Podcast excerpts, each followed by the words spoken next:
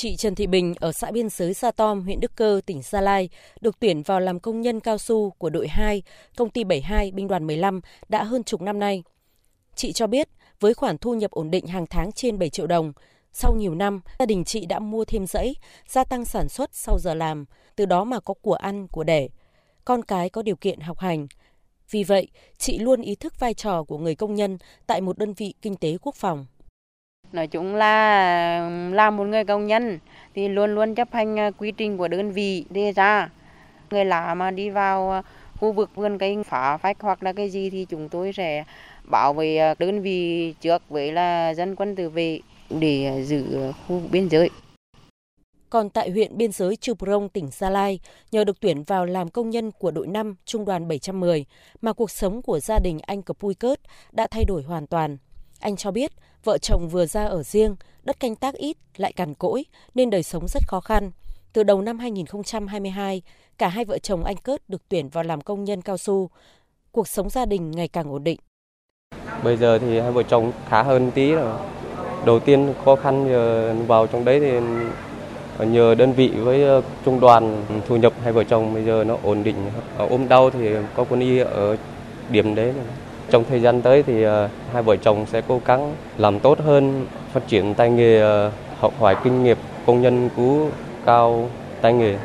Trải dài trên ba địa bàn xã biên giới Saponon, Sanan, Satom, một phần xã Gia Cờ La và thị trấn Chư Ti, huyện Đức Cơ, sừng cao su của công ty trách nhiệm hữu hạn một thành viên 72, binh đoàn 15 đang gắn với 18 điểm dân cư, thôn làng ở huyện Đức Cơ, tỉnh Gia Lai. Phía bên kia biên giới, công ty cũng có các đơn vị trồng cao su tại 7 xã thuộc thuộc hai huyện Osadao và Bokeo của tỉnh Ratanakiri, Vương quốc Campuchia. Cùng với việc đổi mới nâng cao hiệu quả canh tác vườn cây, đơn vị triển khai nhiều chương trình an sinh xã hội, khám bệnh, phát thuốc miễn phí, gắn kết hộ công nhân người Kinh với người dân tộc thiểu số, cùng hỗ trợ nhau phát triển kinh tế. Thiếu tá Phan Tiến Toàn, Phó Giám đốc công ty 72, binh đoàn 15 cho biết là một đơn vị đứng chân trên ba xã biên giới. Hàng à, tháng thì à, đơn vị đã cử các à, lực lượng tham gia trong tác phối hợp giữ gìn an ninh chính trị, an ninh nông thôn trên địa bàn, làm tốt công tác quản lý sản phẩm của đơn vị. Đồng thời phối hợp cùng với các lực lượng tham gia kiểm tra tạm trú, tạm vắng hàng tháng cử lực lượng tự vệ của đơn vị tham gia tuần tra bảo vệ đường biên và trong những năm qua đấy thì cấp ủy và chính quyền địa phương đánh giá cao. Với phương châm binh đoàn gắn với tỉnh, huyện, công ty gắn với huyện, xã, đội sản xuất gắn với thôn làng, hộ công nhân người Kinh gắn với hộ đồng bào dân tộc thiểu số. Hiện binh đoàn 15 đang thực hiện nhiệm vụ kinh tế gắn với quốc phòng, dọc tuyến biên giới dài 250 km ở Bắc Tây Nguyên, giáp với hai nước bạn là Lào và Campuchia. Những năm qua, các đơn vị luôn chú trọng đào tạo nghề, chuyển giao kỹ thuật chăn nuôi, trồng trọt, hỗ trợ giống, vốn, giúp người dân phát triển kinh tế gia đình. Từ đó, nhiều công nhân người dân tộc thiểu số đã thoát nghèo, vươn lên làm giàu, góp phần cùng chính quyền địa phương xây dựng nông thôn mới ở khu vực biên giới. Thiếu tướng Hoàng Văn Sĩ, Phó Bí thư Đảng ủy, Tư lệnh Binh đoàn 15 cho biết, binh đoàn hiện có trên 15.000 công nhân, đa số là người dân tộc thiểu số.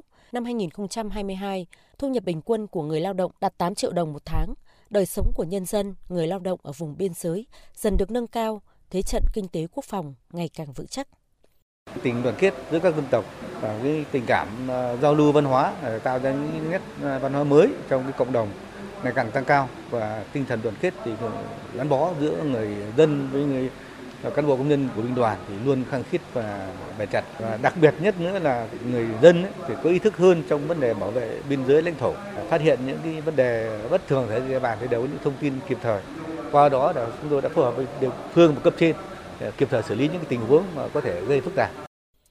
Với những chủ trương đúng đắn chính sách hợp lòng dân các cánh rừng cao su đã góp phần tạo nên phên dậu xanh vững chắc dọc biên giới phía Bắc ở khu vực Tây Nguyên.